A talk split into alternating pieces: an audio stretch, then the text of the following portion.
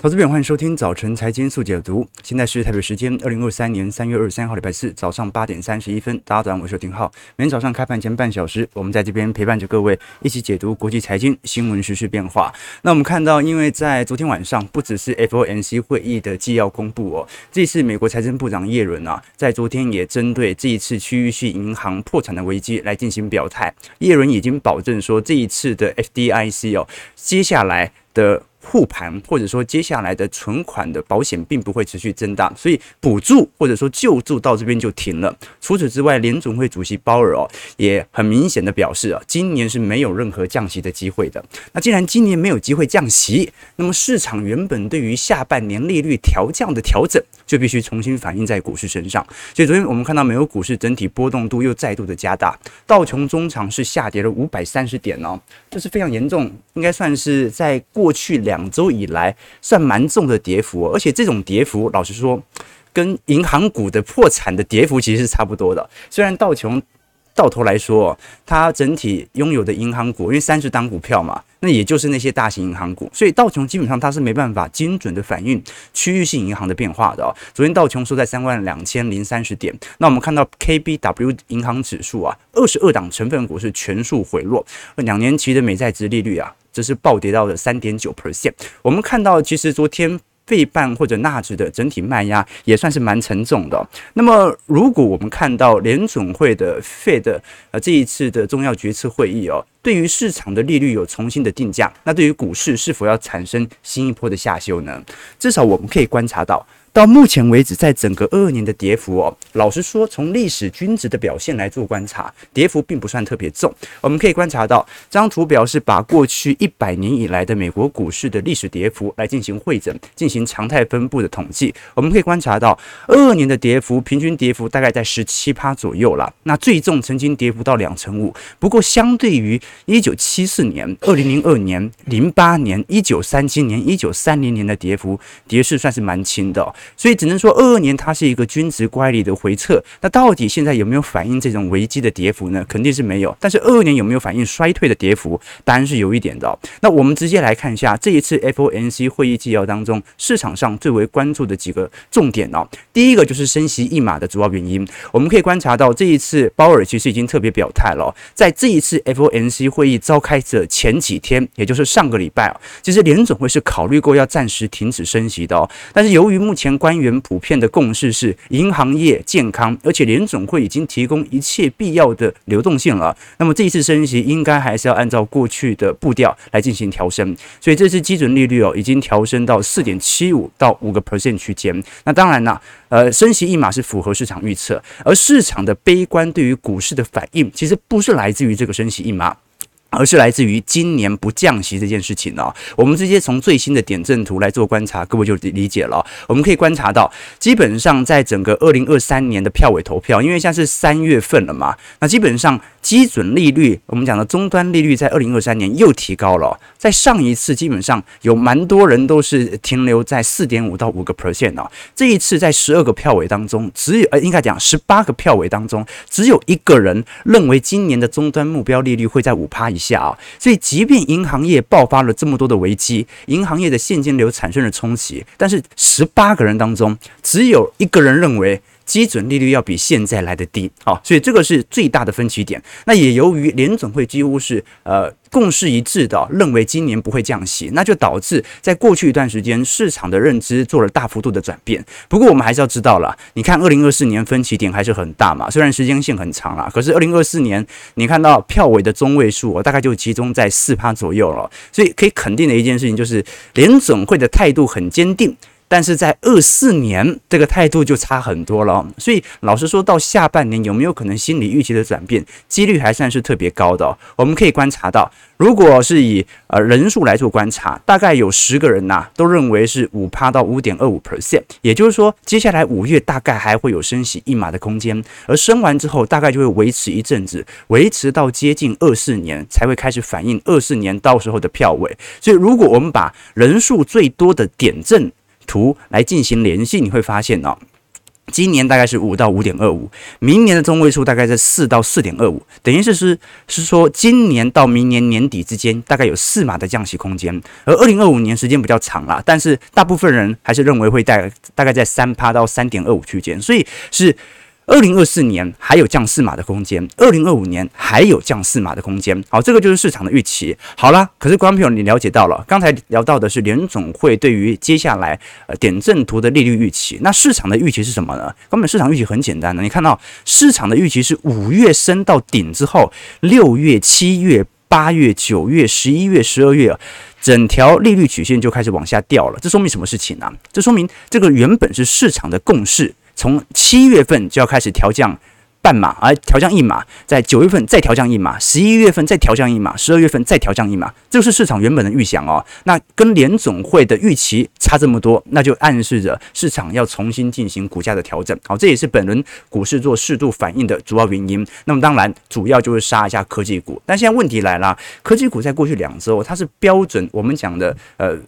避险资产为什么？因为银行股爆发危机嘛，银行股变风险资产，科技股变避险资产。好，那现在联总会利率要调高了。啊，而且调高在高位非常长的一段时间，诶，那这个时候科技股又变成风险资产了，哦，所以你就看到股市就开始采取全面性的打压了。那的确啦，这次我们可以观察到，美银最新的报告统计，二零二三年的新利率峰值大概会在五点四 percent，但是二零二四年就会来到四点六，二零二五年则是来到三点四哦。那这比呃过去十二月份本来联总会自己预测的哦，分别都高了一码、两码和一码的基点，也就是说联总会把整条点阵利率图。其实都提高了非常多。那我们也可以观察到，为什么联总会要这么做？第一，联总会既然已经表态，在现在现金流已经产生了联总会强大的资助力之后啊，基本上。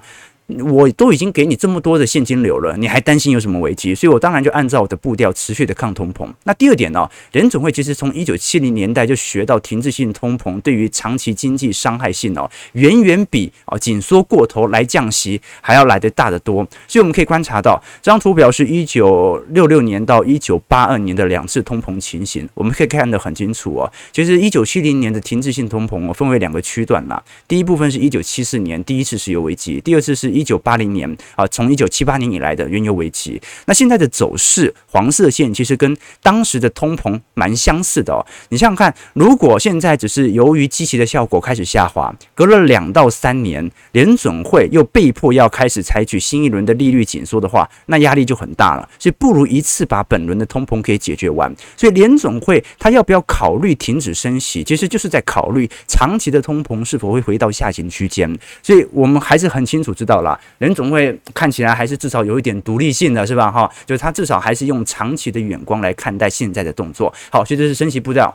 今年不升息，呃，今年不降息，今年不降息也代表的市场原本的预期要调整。那调整对于哪些类股影响最大？对于科技股啊，所以会有比较显著的承压。好，那第二点是关于 QT 量化紧缩的立场。这一次我们看到美国系股银行爆发金融恐慌之后啊，你看到很多人对于金融体系稳定的信心正在快速流失。我们过去也跟投资朋友提过了啊。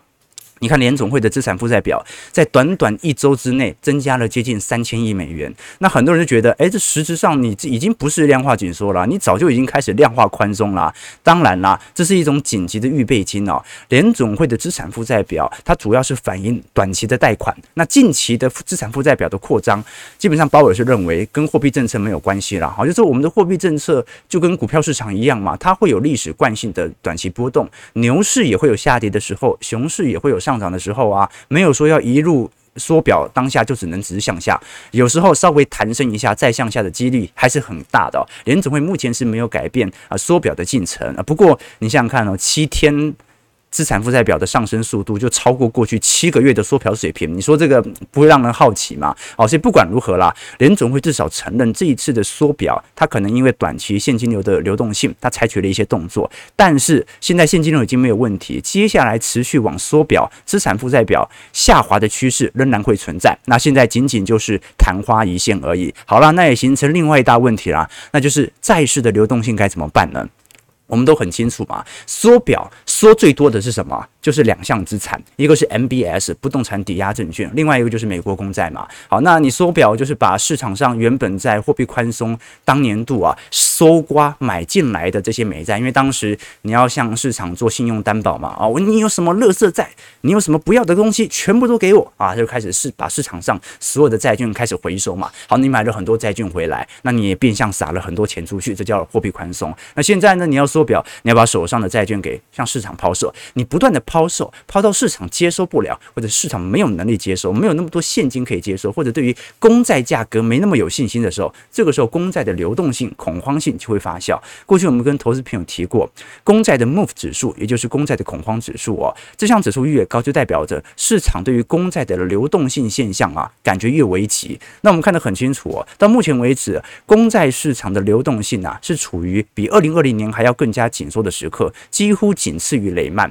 啊。那我们也看到了，过去几次公债殖利率大幅跳升啊，通常是系统性危机爆发的时候，比如说二零二零年新冠疫情，零八年雷曼危机，还有一九九七年的亚洲金融风暴。好，那现在公债殖利率的跳升，反而是因为货币紧缩造成的，而并不是真的系统性风险已经发生了。那在这种状态底下，联总会又不改变自己的缩表进程，那也就隐含着联总会要让市场感受到债券市场啊，至少在一年期以内。整个二零二三年都要让你感到紧缩，所以它就变成对于债券投资的时间线，你要拉得更长。为什么？因为很多人说债券恐慌，流动性差嘛，长期就会筑底啊。但林主任就说了，保持在这个高位区间，所以对于今年债市能不能大反弹，几率就不高了啊。为什么？因为你保持利率在高位嘛，那债券价格就在低位，长期震荡，可能也不会破底，因为升息快要到尽头了嘛。但是你就一路在底下盘旋震荡，把市场上的这些杂鱼给清除掉啊，或者洗筹码。所以在这种状态底下，对于债市的投资者，今年就会是煎熬的一年啊。当然了，它还是一个中长期的低点水位啊，这个倒是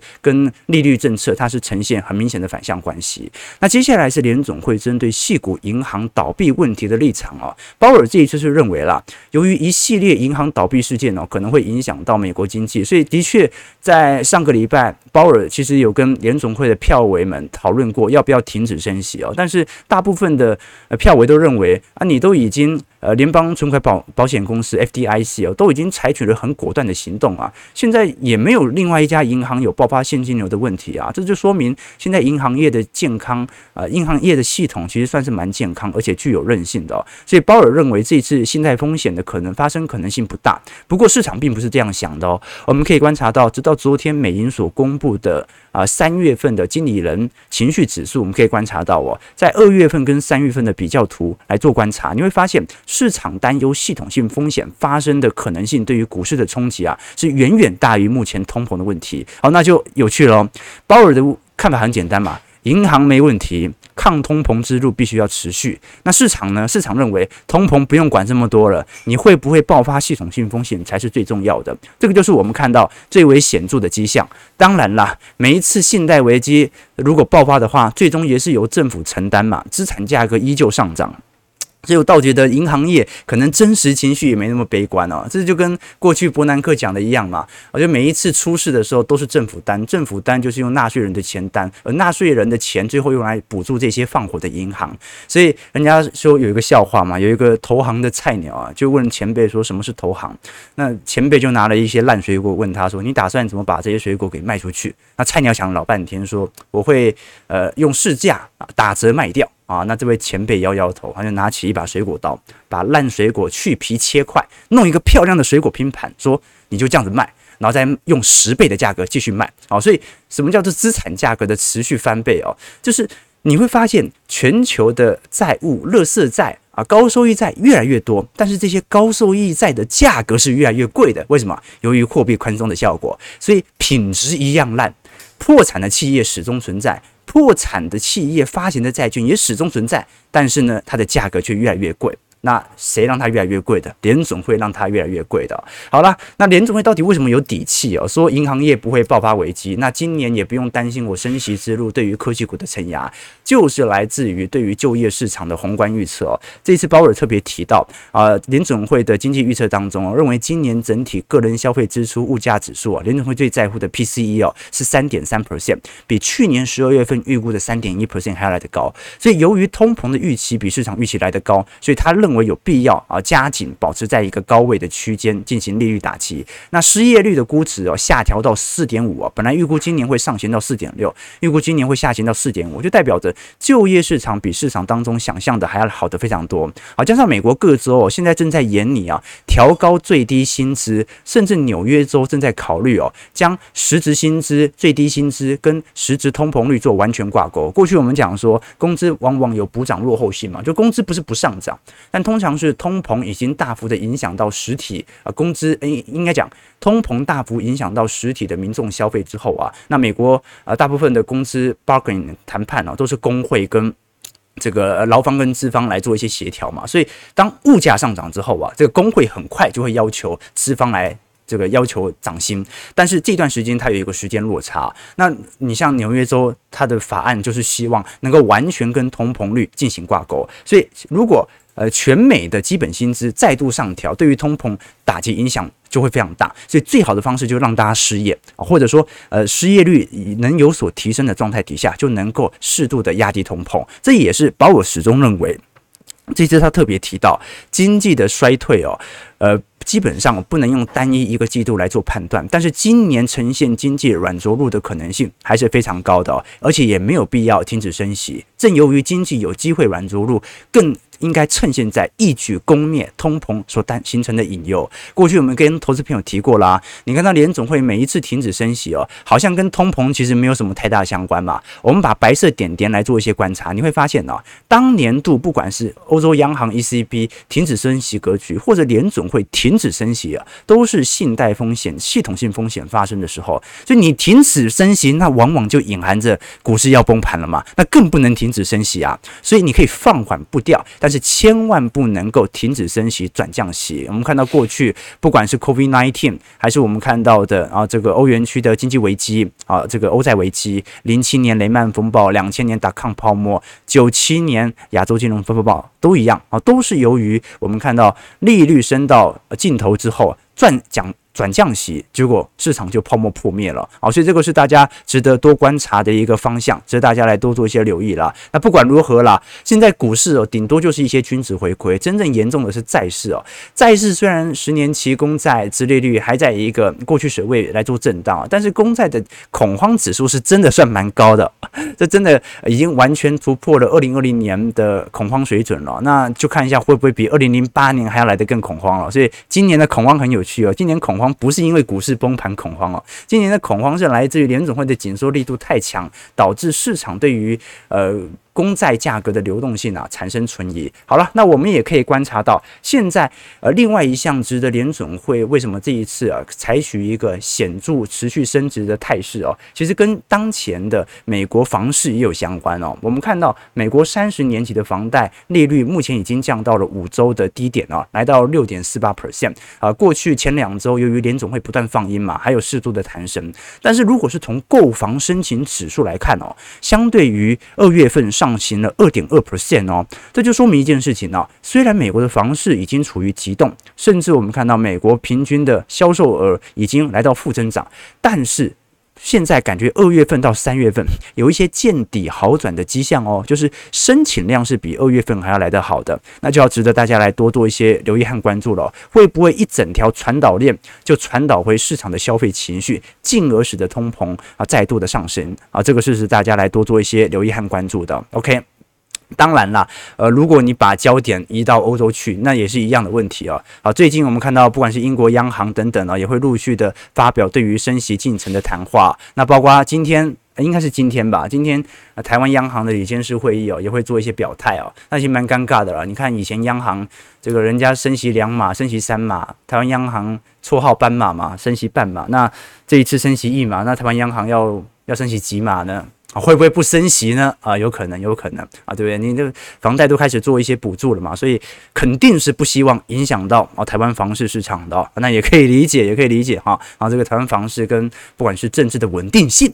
啊，或者说跟资产价格的联动度啊，牵扯的利益人太多了啊！你买了房就不希望房房子跌嘛？好了，那我们可以观察到，在整个欧洲部门也是一样哦。我们看到这一次欧洲在瑞信，呃，应该讲瑞银并购瑞信之后哦，其实瑞银也适度的被瑞信给拖累。但是由于这一次 AT1 债券的啊全面减记之后啊，其实对于市场的冲击算是蛮大的。你像是国泰金，国泰金本身也持有很多这个瑞信的 AT1 啊，但现在你你。因为这个 AT1 呢，它本来是一个可转债啦，就应急可转债，就是如果你真的还不出我钱了，那我可以立即把我的债券转换为股票。那如果我急需现金流，我就把股票卖掉嘛，拿回一些现金，虽然不多，但至少可以换嘛。那现在的问题就在于 AT1 对于瑞士央行它是完全减记嘛，它就不希望别人来拿了。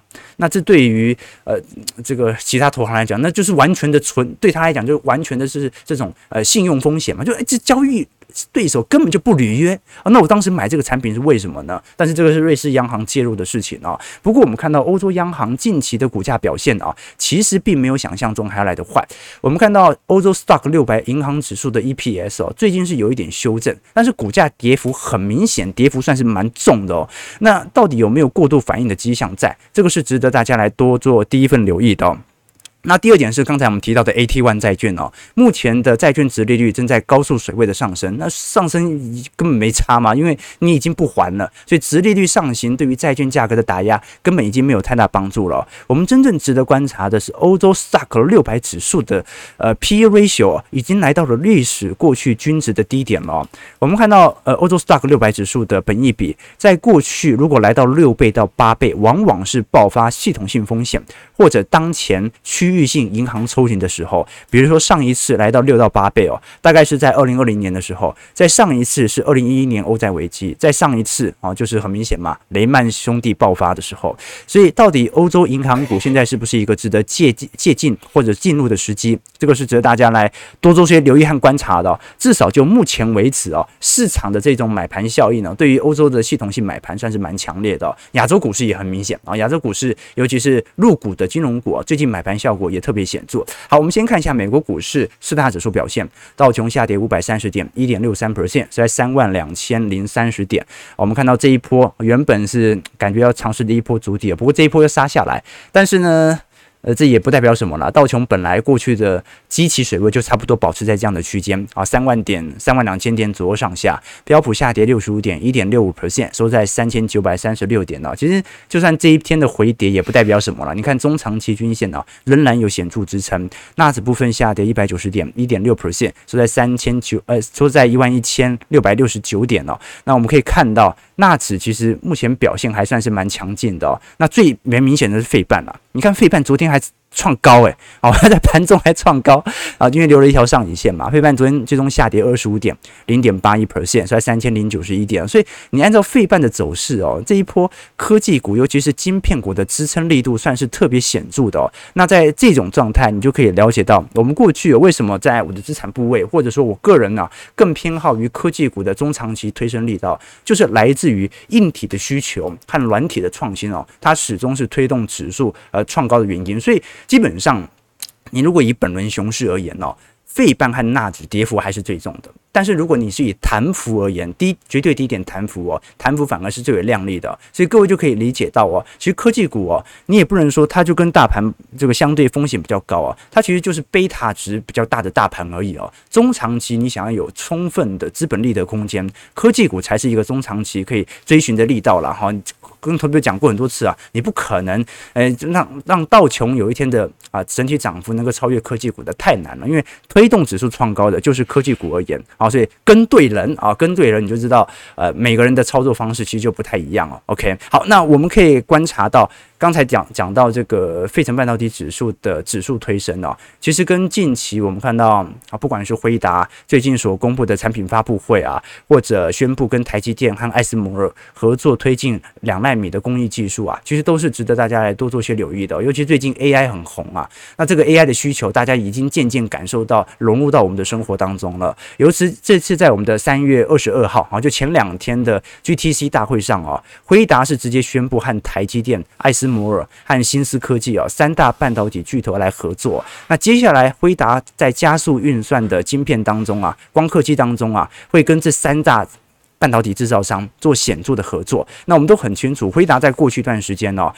呃，我们讲的游戏营收一直是主要业务营收来源。可是各位观察到，在二一年以后啊，资料中心的高效能运算就在急速扩增当中哦。那一方面玩游戏的人啊，已经逐步饱和了。那另外一方面，其实高效运算的市场的契机不断在扩大当中，尤其是 AI 领域。我们过去跟投资朋友提过，生成式 AI 的规模几乎是成长了接近。大概有十倍到二十倍哦，相对于二一年到三零年比较起来，那年化成长率每年是以三十四趴左右的速度在增长，而且辉达财报也非常亮丽。我们可以观察到，现在整个二三年是全球景气下行格局。你看台积电毛利率、产能利用率，其实在二三年都受到非常明显的库存冲击。可是你在整个二二年到二三年，辉达的财报啊，不管是季营收年增率、毛利率啊。都在非常显著的上行过程当中，完全不受到库存景气循环的影响！你说辉达有没有库存压力？当然有一点啦，但是具体上行的速度仍然在加快当中。所以这一次我看黄仁勋讲了一段话，我觉得特别好哦。他说：“我们现在哦，该做的事情是要减少运算。如果我们总是去增加算力，那你就要用十倍的算力，就要有十倍的耗电，成本也会增加十倍，那是不可持续的。因为我们的能源是跟不上现在的科技发展的。所以，为什么我们要花三十年时间呐，来去发展加速运算？现在我们有了第二个引擎，叫做人工智能。那透过 AI，我们就可以透过仿真的方式哦，把计算量给缩小。所以就说明。”你耗的能源不变，但是因为你的计算量缩小了，反应更快了，你反而可以创造更多的世界啊。他举一个例子，我觉得特别好啊，就比如说你丢出一颗球，那小狗嘛，小狗都能够非常精准的预测球会飞到哪里，然后就空中。去接住那颗球，那你当然知道小狗它完全不懂什么牛顿物理学啊，它也不懂万有引力哦。但是简单来说，小狗可以运用自己的技能，直接预测物理现象，要跳到什么样的位置接住这颗球，而不是直接去计算。那我们过去对于电脑的想象空间都是去计算啊，就是哎这个球到哪个位置，然后就可以抓到。但是这个计算当中是非常耗能源的。那 AI 做什么事情呢？AI 呢，把很多已经呃这种形式化的物理啊、热力学啊、流体热力学啊，它把计算量给减少了。为什么呢？因为 AI 你可以把它当做是一个人，可以把它当成是一个狗，所以它可能只要用万分之一或者十万分之一这种直觉性的反弹、直觉性的这种操作，你就可以节省非常多的电力。那节省下来的电力和运算能力哦，不只对环境好，还会腾出更多的空间，让更多崭新的发展得以成真。这个就是现在辉达在做的事情。好，所以 AI 是什么？AI 就是训练有素的狗啊，观众朋友可以懂我意思啊。所以现在就是这个辉达就是专门在处理这方面的业务。我们也看到最近啊，在未来的前景财报当中啊，给予的本益比评价也是非常高的。好，八点五十九分啊，时间不够了，我们马上拉回来聊一下台北股市的表现。呃，这个台北股市三大法人昨天买了七两百七十六亿哦，其实昨天台积电 ADR 也没有跌哦。算是雅股当中蛮强劲的，外资也狂买了两百六十亿。各位也感觉到了这一波亚洲股市，由于银行业所爆发危机的卖压效果，其实不是特别显著。为什么？因为美国有区域性银行的危机，欧洲有瑞信的危机，亚洲有危机吗？诶，观众朋友，亚洲没事啊。啊，亚洲没事，所以系统单都回流到亚洲，所以你看亚亚股这一波蛮强劲的哦，不管是入股、韩股、日股还是台北股市哦，这一波乖离一直在高位进行震荡哦。你看到昨天加权指数上涨两百四十七点哦，啊，再度站回到月均线之上，收在全场最高一万五千七百六十点了。那虽然昨天费半有一些卖压单，但台积电 ADR 的卖压没有想象中特别重哦。台币昨天收在三十点五块。那么接下来就要看一下联总会的利率决策会不会导致美元的系统回流，对于台币的承压。那就算有点承压也是可以理解的啦。不过更重要的是，那如果今天下午中央银行的理监事会议也有相对应的动作，也有可能影响到台币的走势哦。但我觉得动作可能不是特别大吧。大家看一下央行今天会不会升息了？哦，可能不会哦，哦，可能不会啊。那台湾央行的部分哦，其实景气的趋缓已经很明显了，加上各位也很感受到最近台湾输入性通膨很严重吧，对吧？OK，所以到底要不要升呢？升息来抑制通膨，这个是值得观察的。那南韩至少就目前为止哦，南韩现在根据南韩当局的升息几率来看，有可能会停止升息。好，所以呃，我们的邻国。南韩目前如果停止升息的状况底下，有没有可能其实透露着半导体库存对于经济的伤害性持续的增加？那对于接下来一整条亚洲新兴市场经济体的升息道路也由此终结。南韩基本上上次二月二十三号已经是按兵不动了啦，所以这一次可能按兵不动的几率更高，甚至有可能适度预防性降息都是有机会的哦。因为南韩目前的出口衰退程度啊，远远比台湾来的更加差劲啊。我们都很清楚，这低润报价变动幅度这么大。所以你看，三星很有趣哦。三星大概呃，它有做面板，有做电视，有做 DRAM，各种产业它都做嘛。但问题在于啊，光是半导体营收它就占了二分之一，但是总销售额半导体只占了三分之一。哦，这就说明了其他产品的叠加压力是很大的，只有半导体先进制程还撑在那样的水位哦。更何况它是良率不好的先进制程。那我们可以观察到，外资基本上过去就是卖三天买一天嘛，所以现在买了一天。那就让它卖三天吧，按照过往的趋势啊，小台的部分呢、则是持续保持在一个相对偏空的氛围，所以你说指数要这个时间点大跌几率也不是特别高了，只能说现在市场上就是盘在这样的区间，外资呢它也没有什么拉抬的空间，系统单不有利于外资拉抬，那小台呢它也不是很想要接货，所以就导致股市就盘在这样的区间。好了，九点零二分，我们本来要聊一下。啊，昨天国泰金法说的，不过啊，这个时间有限，我们就下次再聊。先看一下投资朋友有没有一些提问，来跟大家多做一些交流哦。我们先看一下台北股市开盘下跌七十一点，今天量能稍微也不大了，大概两千出亿啊，收在一万四千五百八十六点。我们看一下大家的一些提问哦。OK，房地产是经济火车头啊，哦，这谁跟你讲的啊？OK，OK，、okay, okay, 啊，这个没错，在台湾是了，辉达是训狗师。啊，对对对对对对对，没错，哎，飞鹤达是训狗师，以后大学应该要开 AI 专业课，会用 AI 取代超多职业啊。这个基本上你只要能够有自己的产出能力的话，AI 只是帮助你有一个更有效的产出啊，它不会取代你工作了。这个以前呢，很常有人会说凯因斯嘛。当时在一九三零年代啊，他认为随着经济的发展呢、市场的生产力不断提升啊，到一百年以后，就是二零三零年呢、全球人类就没有工作可以做了，因为生产力生产速度太快了，从工工业革命开始啊，就不断的取代人类的工作。后来到了二零，现在二零二三年了，只剩下七年了。大家工作还是很辛苦啊，对不对？那还是每天朝九晚五的啊，这说明 AI 它不会取代人力啊，AI 呢是取代那些可以解放人类去做其他工作的机会啊，这个是很明显的趋势了。OK，呃，核能对核废料都可以重复利用啊。你说电涨电价的问题啊，涨电价那没办法啊，全球电价都在涨啊，对不对啊？台湾一定无码，OK，OK，啊，那无码吗？哦，那那啊，那就看看，OK，高失业、高通膨啊，六月才是真正的缩表开始哦。外资得到联总会变相 QT，拿到钱来投资股市哦。啊，债券还是可以分批买的，持续加油，OK。这个呃，这个志清说，我太太在多伦多、温哥华啊，这个上海投机房地产啊，却自以为长期投资哦，啊，全以为全世界的钱都会变成自己的。那多伦多不是呃房价？有非常明显的下跌嘛？澳澳洲啊，纽西兰啊，哦，最近不管是外国人的打炒房啊政策啊，其实，呃，旧金山湾区我记得也跌了七趴多，对吧？OK 啊，但台湾房价是不会跌的。对吧？看得出来。好，九点零四分了，我们再来观察一下。明天我们就来追踪一下今天央行的理监事会议啊。其实不只是联准会啦，很多央行在昨天晚上到今天都在陆续的召开呃央行的利率决策会议啊。只是我们因为时间有限，只好先把呃聚焦点放在联准会身上。那明天就是做一个统整，把全球央行的动作来做观察，那会不会引发全球新一波的系统单的变动啊？毕竟每一次的升息就代表着某个国家的货币变得更值钱。利率调升就代表投资这个国家的定存利息拉升了嘛？所以哪些国家因为没升息，它可能就会引起新一波的系统在卖压，这个是值得大家来多做一些留意和观察了。早上九点零五分，如果喜欢我们节目，记得帮我们订阅、按赞、加分享。我们就明天早上八点半早晨财经速解读再相见。祝各位投资朋友看盘顺利，操盘愉快。